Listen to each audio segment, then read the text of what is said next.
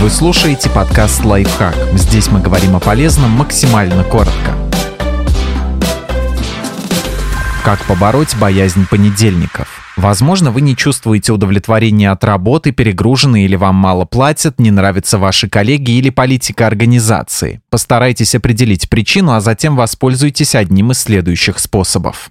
Попросите другие обязанности. Подумайте, какие ваши сильные стороны сейчас не задействованы. Составьте конкретный план их применения и поговорите с начальником. Например, у меня хорошо развиты навыки общения, но мне кажется, сейчас они не приносят достаточно пользы. Я бы с удовольствием занялся написанием ежемесячной рассылки для наших клиентов.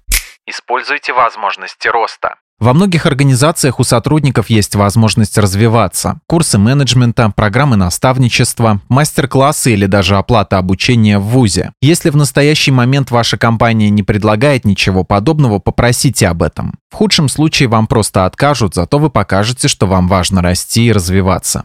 Старайтесь проявить себя. Если вы хотите занять более высокую должность, выполняйте не только свои обязанности, но и делайте больше. Высказывайте идеи на совещаниях, предложите взять на себя руководство проектом или попросите пройти дополнительное обучение. Это покажет, что вы заинтересованы в росте и готовы брать на себя ответственность. На такие качества руководство обращает внимание, когда подыскивает кандидата на повышение.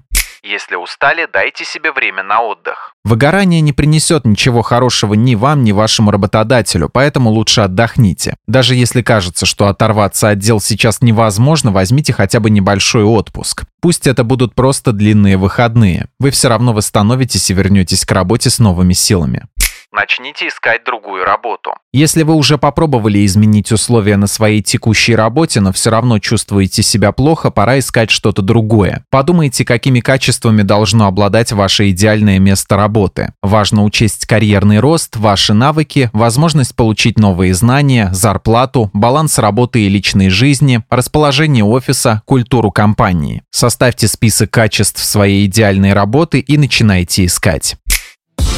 Подписывайтесь на подкаст «Лайфхак» на всех удобных платформах, ставьте ему лайки и звездочки, оставляйте комментарии. Услышимся!